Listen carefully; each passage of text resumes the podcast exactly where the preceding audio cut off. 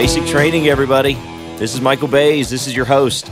And uh, despite popular belief, I did remember that we were supposed to do shows and things like that. And uh, episode 11 was not going to be our last show. I think it's been somewhere close to a month now since I've actually gotten back on the mic and been able to chat. It's it's holiday season. It was crazy. It was weather. It was sickness. It was basically every excuse you would use to stay out of a health club is every reason that I used to not be able to record a show. And so now that that has been taken care of, we are back. I am back with an entire brand new year for you, and we are full of all kinds of amazing new projects, new information, new systems, new every single thing under the sun in order to help you make fitness more a part of your life. I had a great time in 2012 getting the show started. Thought it was a lot of fun. And I spent the majority of the holiday working on ways to help improve our show and ways to help make this a little bit better as far as getting you some information out and making it more relevant to your life. Uh, so it's it, as much as all the stories about my past experiences in training went. I it, you know it's great to know where my history came from, but I think in in this year coming forward, what we're really going to work on is I want to show you the inside of my knowledge. I want I want to bring that out for everybody and really try to you know bring down some of the greater concepts of training and fitness and workouts, nutrition and I can do it through my experience. I can also do it through a lot of my education. And I believe it or not, I got that question probably more than anybody else. Well, I, more than anybody else, more than myself um, I, I, got asked that question a lot. You know, what are what are my credentials? I guess that might actually be somewhat important at some point to know that it's not just some crazy guy spouting his stuff out on a podcast, but I actually have a degree in exercise science, a four year undergrad from MTSU, and I have a CSCS, which is a certified strength and conditioning specialist from the National Strength and Conditioning Association. I've held that certification for, gosh, one, two, three, I'd say probably going on seven years now. I, I, started out with just a basic personal trainer certification, and I ended up moving on to something a little bit more advanced. Uh, and this was all post degree. Um, so, you know, my four year was good, but I didn't feel like it was enough going forward to really justify any of the new technology coming out with fitness, the new methods that were coming out, all of that kind of stuff that kind of rolls into what I do. Uh, you know, it's good to keep up with a, with a certification as well. And also, on that note, going into 2013, I have a major project which I, I, gave a little taste of in an article that I posted probably uh, about a week, 10 days ago uh, on the website at basictraining.com.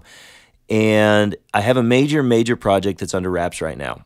You know, I, will let it more out as the year goes, but right now, just understand that this is going to be the next leap forward in fitness. This is going to be the next leap forward in my knowledge base as far as what I can do and the amount of information that I can bring to you and, and just kind of expand your world uh, in the training realm as far as that goes. And that was that was uh, an email that was about actually about 15 or 20 emails. Uh, most some of them were nice asking where where to get a certification from. And some were were not so nice saying that I could just be anybody off the street just deciding to talk on a show. And what do I know about nutrition and X, Y, Z? You're blah, blah, blah, blah, blah. I find that when you get out on the air, that people really do, they're not always very kind. And I don't really understand that. You know, always, always strive to try to bring people up and not down. There's your PSA for the day. Always build, never destroy. That, that's okay. That, that is completely off topic, and we have absolutely nothing to do with the show tonight. Uh, tonight, more than anything, we've got two parts to this. Number one is going to be some of the things that I want to, uh, the revelations that I've had over the past four or five weeks, as far as having the time off, getting new clientele in, and dealing with these issues of what do you do when you're starting a fitness program uh, with the new year? What are some tools and techniques that we use? What are some good reading materials that you can use as well? And, you know, basically just some of the stuff that I'm dealing with when I get up and go to work every day.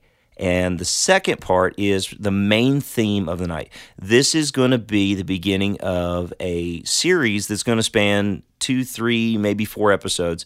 And what it's going to be, it's a series on injury prevention. Okay. And we'll get to that specific topic here in just a second. But I want to start tonight by you know going over some of the things that Atlas clients are dealing with right now and some of the things that I'm going to be bringing to you guys in 2013.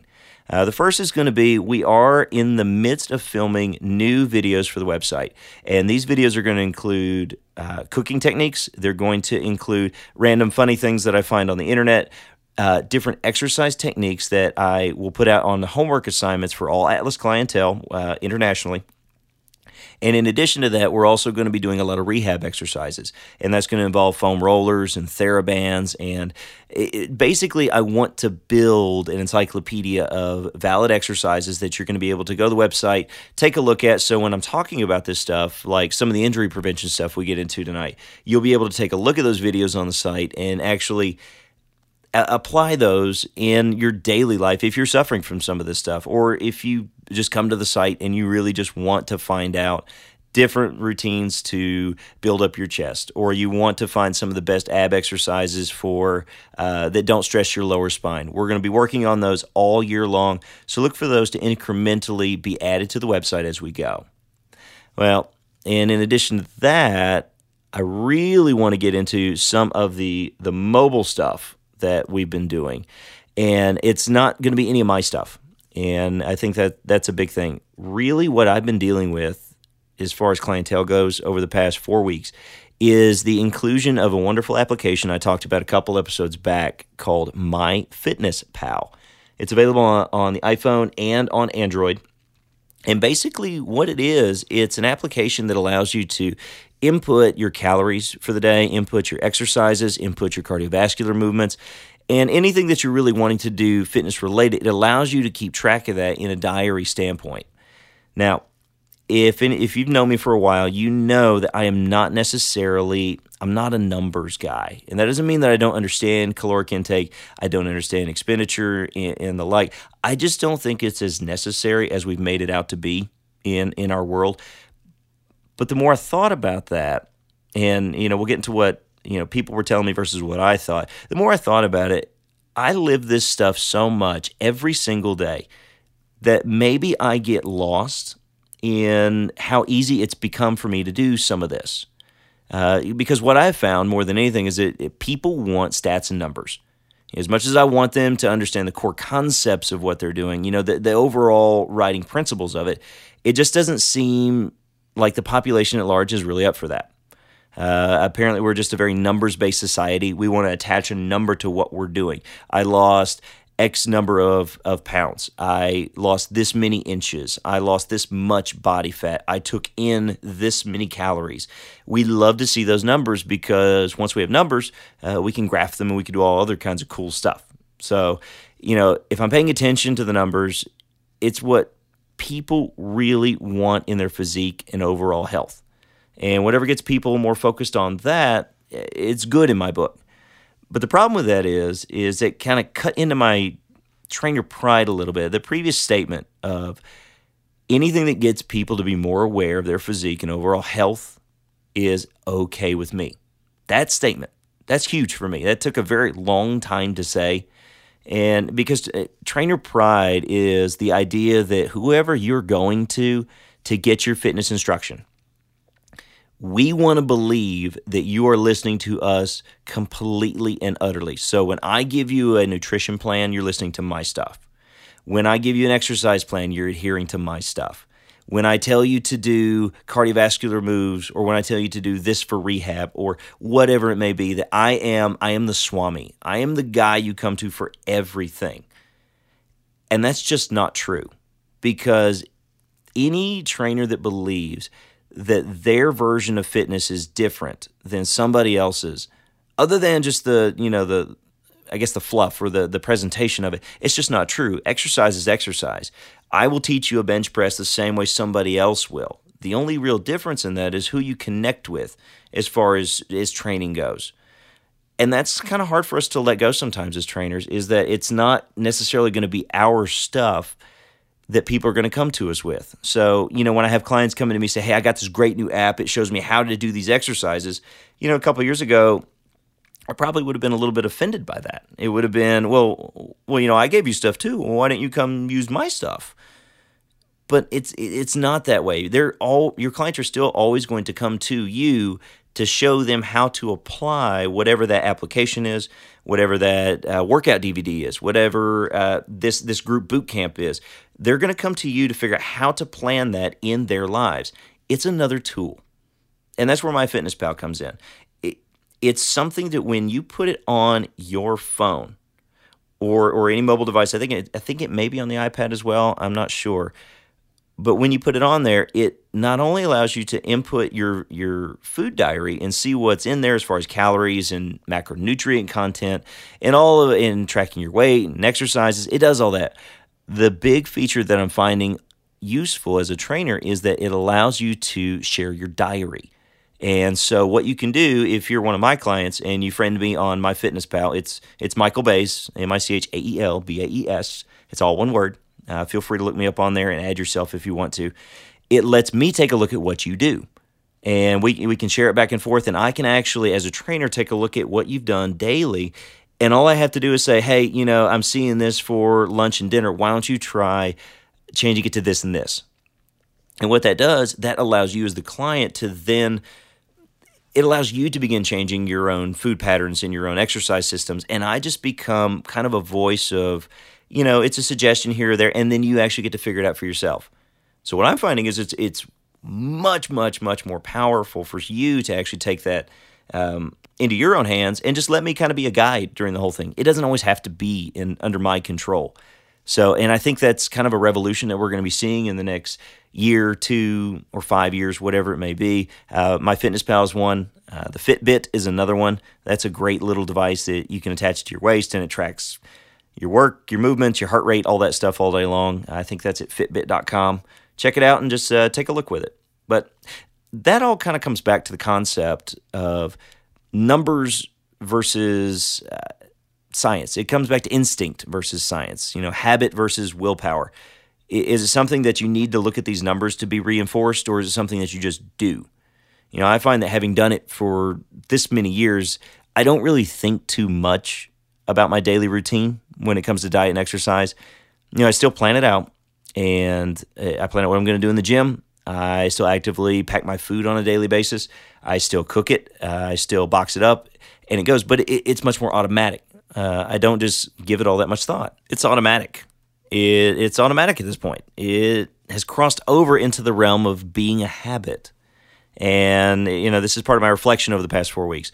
Over the holidays, I had a chance to read The Power of Habits by Charles, and I'm going to ruin his last name, Duhigg. It's D U H I G G, and I'm just, Duhigg is as good as it's going to get. In this book, he lays out the concepts for what a habit is, you know, how we form them, rely on them, and even how to, how to change them for the better or for worse. And the idea is that if you do something enough times, you actually, it moves from conscious thought into subconscious thought. And uh, the only example I could think of this other than what I've done with exercise is, I'm sure there are better examples out there, and this one's really scary, is I don't know if you've ever gotten in a car and started driving, and then 10 minutes later, you arrive at your destination, and then somehow you kind of forgot how you got there because somehow all those little motions you did with the driving from braking to turn signals to steering was so automatic. It was so habit, you didn't have to spend any conscious thought to actually be aware. You were aware the whole time your subconscious was doing it, but you actually didn't have to consciously think about what you were doing. It's like the little driving corrections that we do by turning the wheel left to right. That's becomes habit.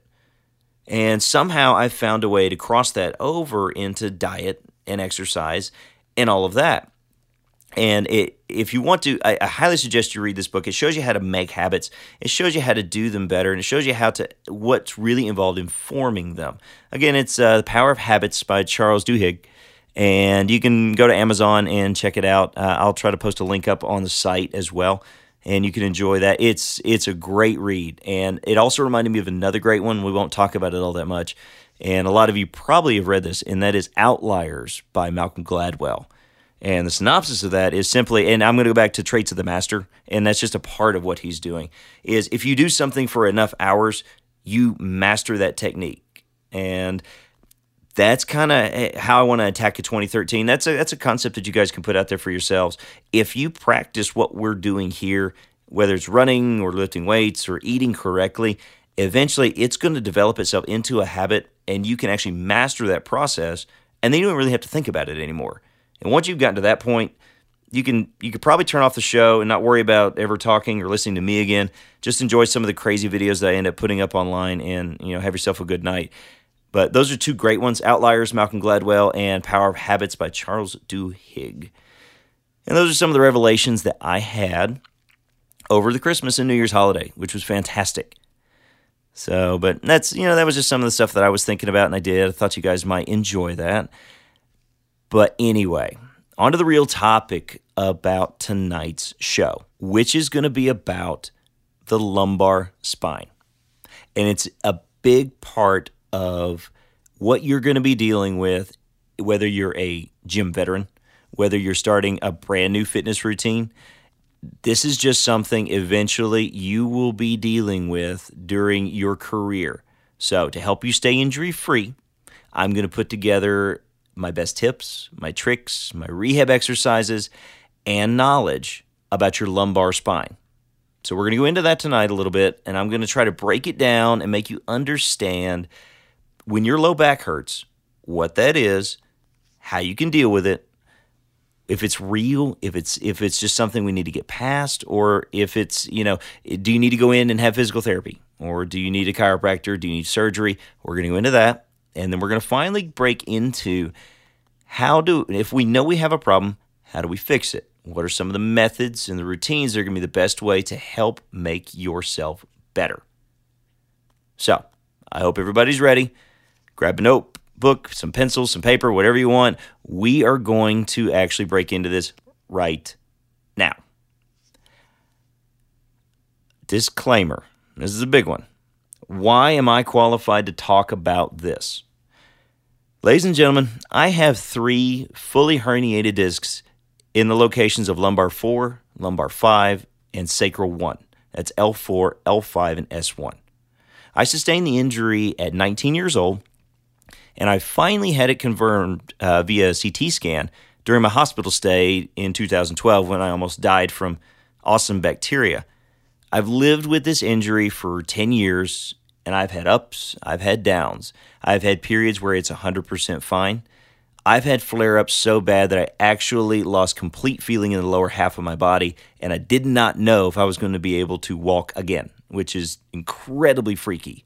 And that, actually happened earlier, you know, when it first happened. But I've had this for so long that when I talk about this, not only am I speaking from my uh, anatomical background, my exercise science background, but I'm also talking from actual personal experience. This is a big one to me because I deal with this every single day. And I know it's very valuable to, for you guys to have this information. So we're going to begin breaking it down. And we're going to start with a brief overview of your spine. I think it's important to understand how your spine works, what it is, and you know, to get a picture in your mind of what we're dealing with uh, before we actually try to analyze what your problems are. Uh, so, in the beginning, your spine is composed of three basic things vertebrae, intervertebral discs, and nerve roots. Now, there are also facet joints and other miscellaneous parts. And, and, yes, I'm aware that I just made that incredibly simple, that I said miscellaneous parts when involving your spine and spinal cord and, and all that stuff. But as far as you're concerned from an injury standpoint, vertebrae, intervertebral discs, or we'll just shorten it to discs, and also nerve roots. Okay. You have 24 individual vertebrae that are divided into three specific sections of your spine.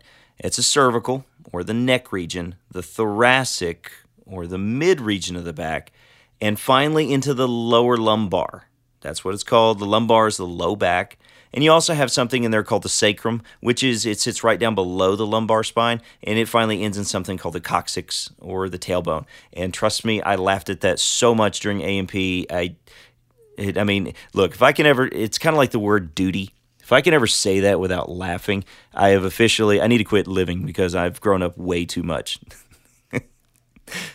Sorry, it's just, it makes me smile every time.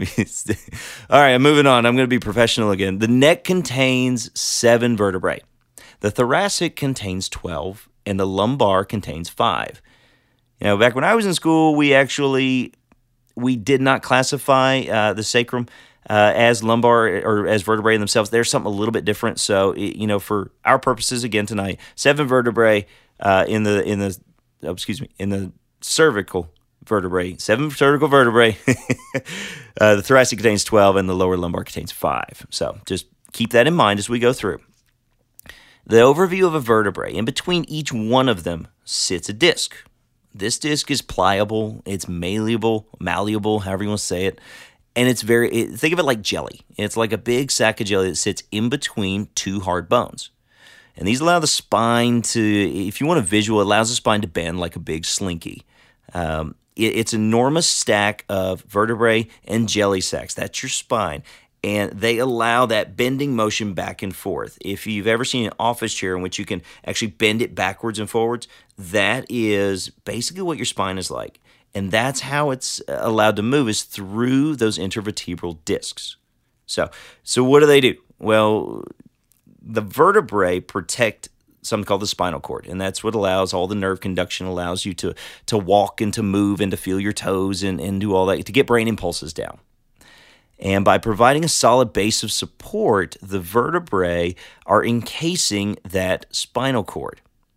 And as the discs go in between that vertebrae and allow it to bend and flex, you know, the slinky thing, essentially what can end up happening, I mean, you know, their entire purpose is to protect the spine, but what can end up happening is they can end up breaking or they can tear or they can just essentially wear out over time. I mean, we'll get to that in a little bit, but that's kind of what this whole section is going to be about is the relationship between your vertebrae, your discs, and how those affect the nerves of the spinal cord.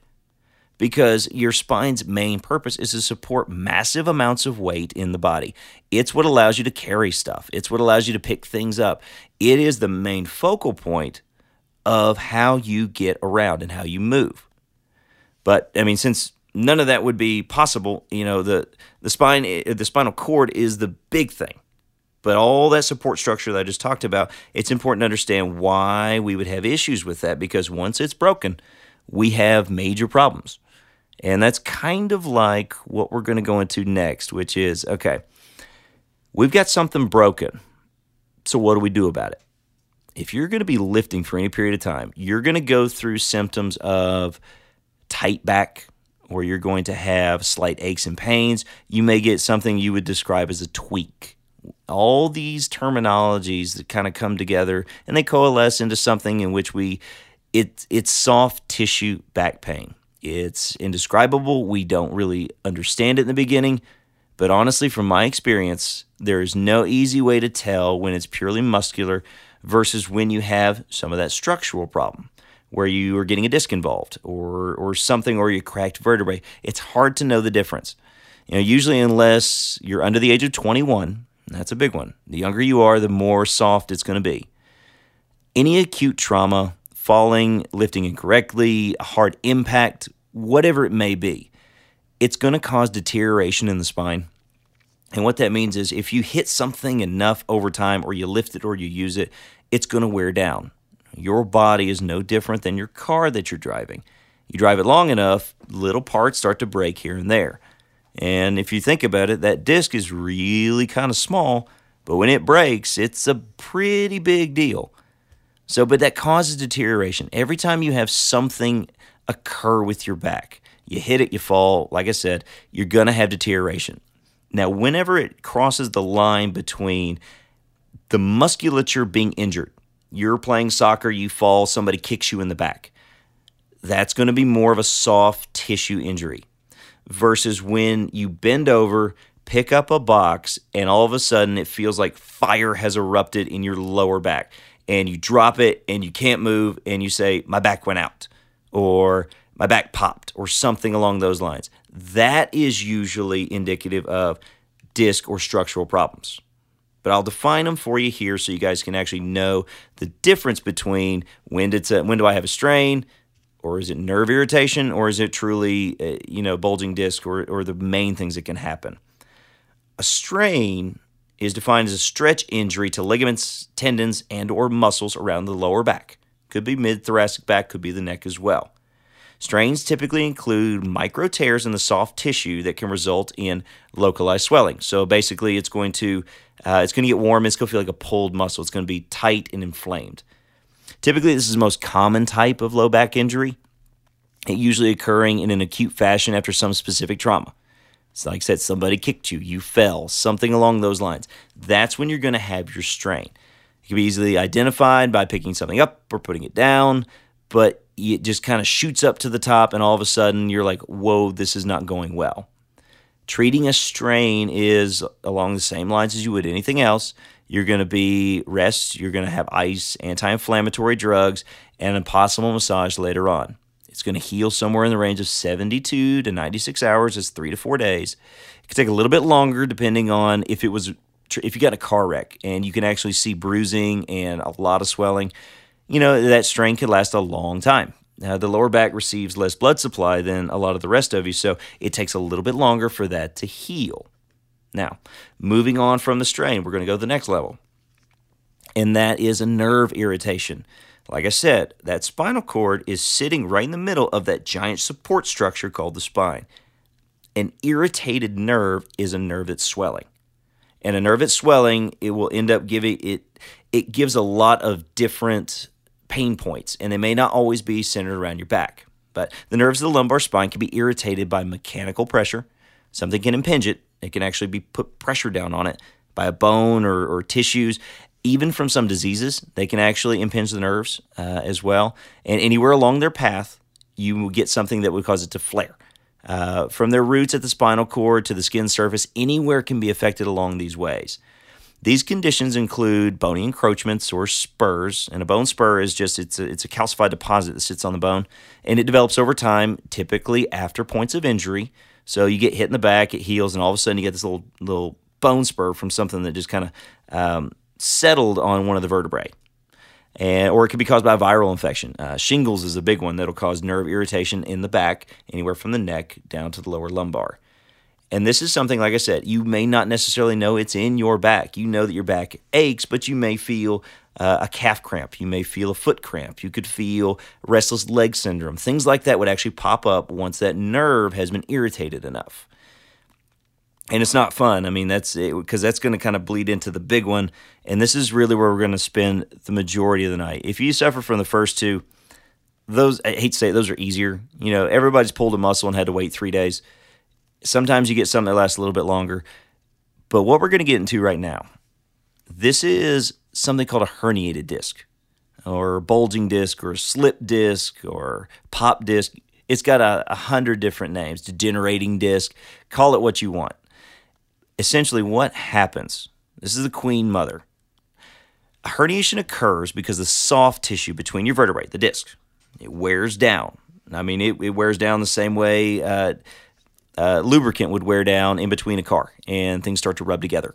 Uh, the beginnings of this issue are hugely wear and tear. It could happen just because you've gotten older or because of overuse. It's usually initiated and followed by a, tra- a traumatic experience. So let's say you've got something that's worn out. It's going to take something that you do. Again, you're bending over, you're 40 years old, you haven't moved in a while, you pick up that box, pop. All of a sudden, your life is just pretty much ended at that point, or you think it is. That wear and tear has finally gotten to a point where the disc has squeezed out of its outer ring.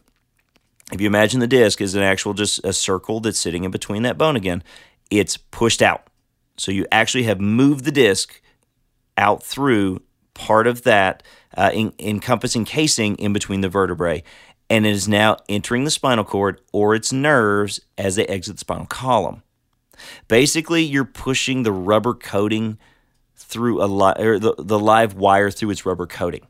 And if you touched it, it's going to shock you to death. This rupture is what's normally recognized as the cause of something called sciatica.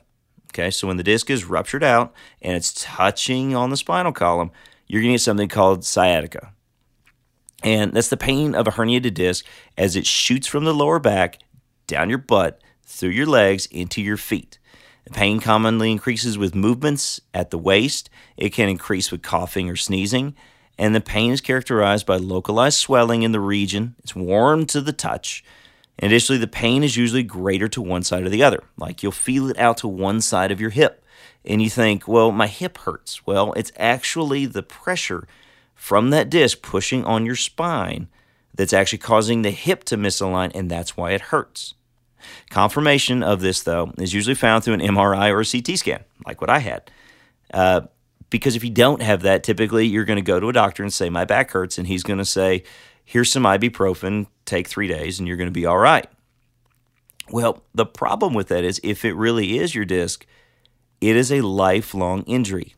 You cannot repair an intervertebral disc without surgery at all. Isn't that nice? So once you get this injury, this is something that's going to last you a long time.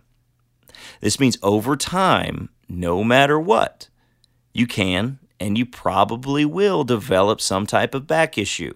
Like I said, you're going to wear down. These are associated with the lower back region more than anywhere else. Okay, you can also injure the neck, you can injure the thoracic spine, but the lower lumbar is typically where you're going to have the most issue. And the simple solution of why is because the most weight is situated in that lower back region. Remember, your spinal column stops at your pelvis. So all the weight of your upper body is coalescing and forcing itself down on that one point. And that one point is between L1 and S1. That's your lumbar down to your sacral. And that's where most of your issues are going to take place. And that's what we're going to focus on here. So, and that's where we'll go with it tonight as we move into the third part here of, of kind of how to fix this issue more than anything else. Uh, but one thing you need to look at this is probably the most important statement that I'm going to do, other than tell you how to fix it and what we're going to do about it. And that is if you wake up in the morning and it takes a few minutes to, air quotes, loosen up, or you wake up and your back is tight and it feels like you're just not moving as well as you should, that is probably the biggest major symptom of a deteriorating disc issue. That is a deteriorating spine issue. That is something that you need to worry about. And you don't need to begin actively stretching. You don't need to begin doing that. You need to take these next points of advice, which is now that you know all about that part of the low back, how do we fix it? This is something that I've been dealing with for so long.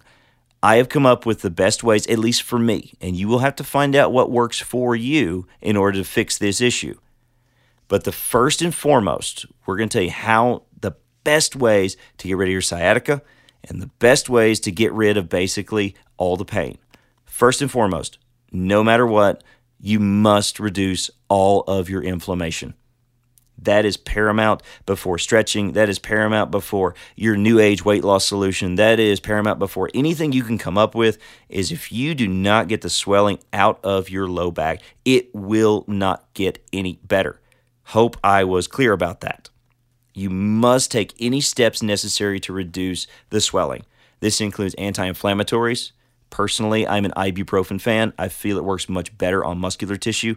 It helps reduce the inflammation over time. You're talking, and again, I'm not a doctor, so I'm pretty sure if a doctor listens to this, I'm allowed to prescribe ibuprofen because I can buy it at Walgreens. That kind of counts. Anywhere between 200 and 800 milligrams, whatever it takes to get the inflammation down every whatever the package says, I'm pretty certain I don't pay attention to that. So I think it's every six hours. But you know, when it hurts, you have to knock the inflammation down. Ice every 20 minutes. You can do not alternate with heat. You are not allowed to heat it. Do not stretch it. No heating pad, no bathtub, nothing. It's all ice, all ibuprofen until you wake up and you're not tight in your low back anymore. That's the only way. That's step number one. If you listen to nothing else past this point, that is going to be how you reduce all that pain in the lower lumbar. But now that we have the pain reduced, the real key to that, the thing that's really going to make the biggest difference going forward, is not what you've probably thought you should do, which is something I hear every day. And that is, I need a stronger core. I need to work on my abs. I need to work on my low back to strengthen the muscles around the spine in order to make sure this doesn't happen again. Nothing is being proven to be further from the truth than that exact statement. You have an extremely pissed off spine, and the worst thing you can do is bend it and twist it and, you know, move back and forth doing a sit up bench or crunches. You're going to aggravate it and you're going to cause inflammation. That inflammation is going to cause that area around that disc to swell. That swelling is going to hit the spine. That's going to cause it to shoot pain down your leg, which is going to cause that place to swell, which causes the, disc to actually push on the nerve. You see how it goes? It's a vicious cycle that's going to continue every time you cause it to be active. So, my suggestion, and this is from my own my own experience on this one, not to mention some science backing this up as well. Do not attempt any core exercise do not attempt any direct lower back exercise. That is going to hurt more than help. Instead of doing that, here's where we're going to actually add some cool stuff to the show. It's, I'm not going to leave you hanging. It's it's not going to be like a an amazing cliffhanger. Tune in next week, and I'll finally give you the clues. You need to develop the glutes, the hamstrings, and the calves. If you give yourself a better base of support, you're gonna take a lot of the pressure off your low back. And in order to show you exactly what I mean, we're recording two separate exercises that I've worked with personally, and my clients know these, that are going to help you in developing those parts without hurting your back that will allow you to take that pressure off the spine. And I'm going to post these up when the show goes live. I'm going to make sure that we throw that up for you, and then you'll have those complimentary videos to help you figure out how to put that into your uh, your therapy, your healing regimen, as it were. If you develop the glutes and the hamstrings, if you develop the base of support of your body, like I said, remember all of the spine is sitting right in the pelvis. Everything's just kind of sitting down in there. If you have a stronger hip structure and you turn the motions of what you do into hip motions as opposed to back motions, you will have to do less work. You will be less injured overall and you will be much better able to do things like the old adage, you know, when you lift something up, lift from your legs.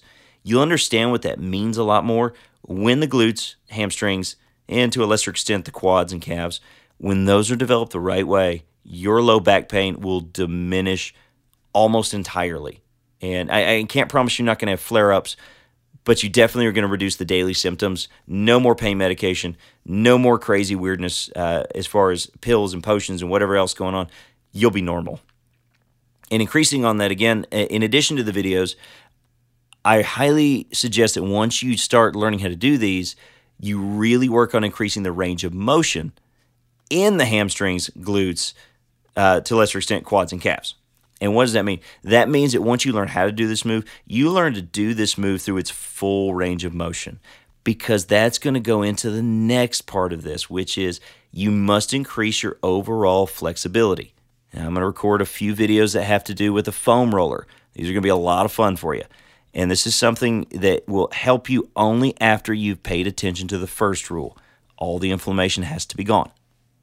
Once you do that and you develop the lower half of the body, naturally let it go down a full range of motion due to gravity, that's when you're going to get your absolute best results, less back pain, and better chance of being able to go on and do what you want to do. I've made my best gains, my best physique results after an injury that most people will classify as debilitating forever. I currently live with this, and if I can get my doc to release uh, the image of my CT scan, that's going on the web too, because you got to understand this is real. I deal with this day in and day out, and I can still deadlift, I can still squat, I can still pick up boxes, I can still lift an amazing amount of weight over my head, even with that. More than anything else, I can be normal and I want you to be that way as well. So I'm going to share with you those videos and those tips as far as how to stretch, how to how to go through foam rollers, how to go through the motion correctly so that your back can actually deal with this the way mine does. Um, and the final thing that you'll get after tonight as well will be the actual account of when that happened. Uh, I wrote a little story that is just kind of cute. Cute's a terrible word and John's not going to edit that one out. Oh my god! Uh, right, that's what happens when you just continue to do a show like this, and you don't you don't read what you're about to say. I think you're cute. I don't have a response for that at all. But no, I wrote an account of exactly how it happened because I'm sure that there's somebody out there who did what I did, which is you read a magazine, you thought this was great, you're doing this exercise, and then all of a sudden, kabam, it's over. And what do you do? You know, you got to find a way to come back. So that's going up on the site as well. All this stuff that I talked about tonight, and again, that's just a very basic overview of what this stuff is. The videos will go more in depth with what we're talking about, and then you can actually put images to what I just said and why it won't hurt your back to do what I'm telling you to do.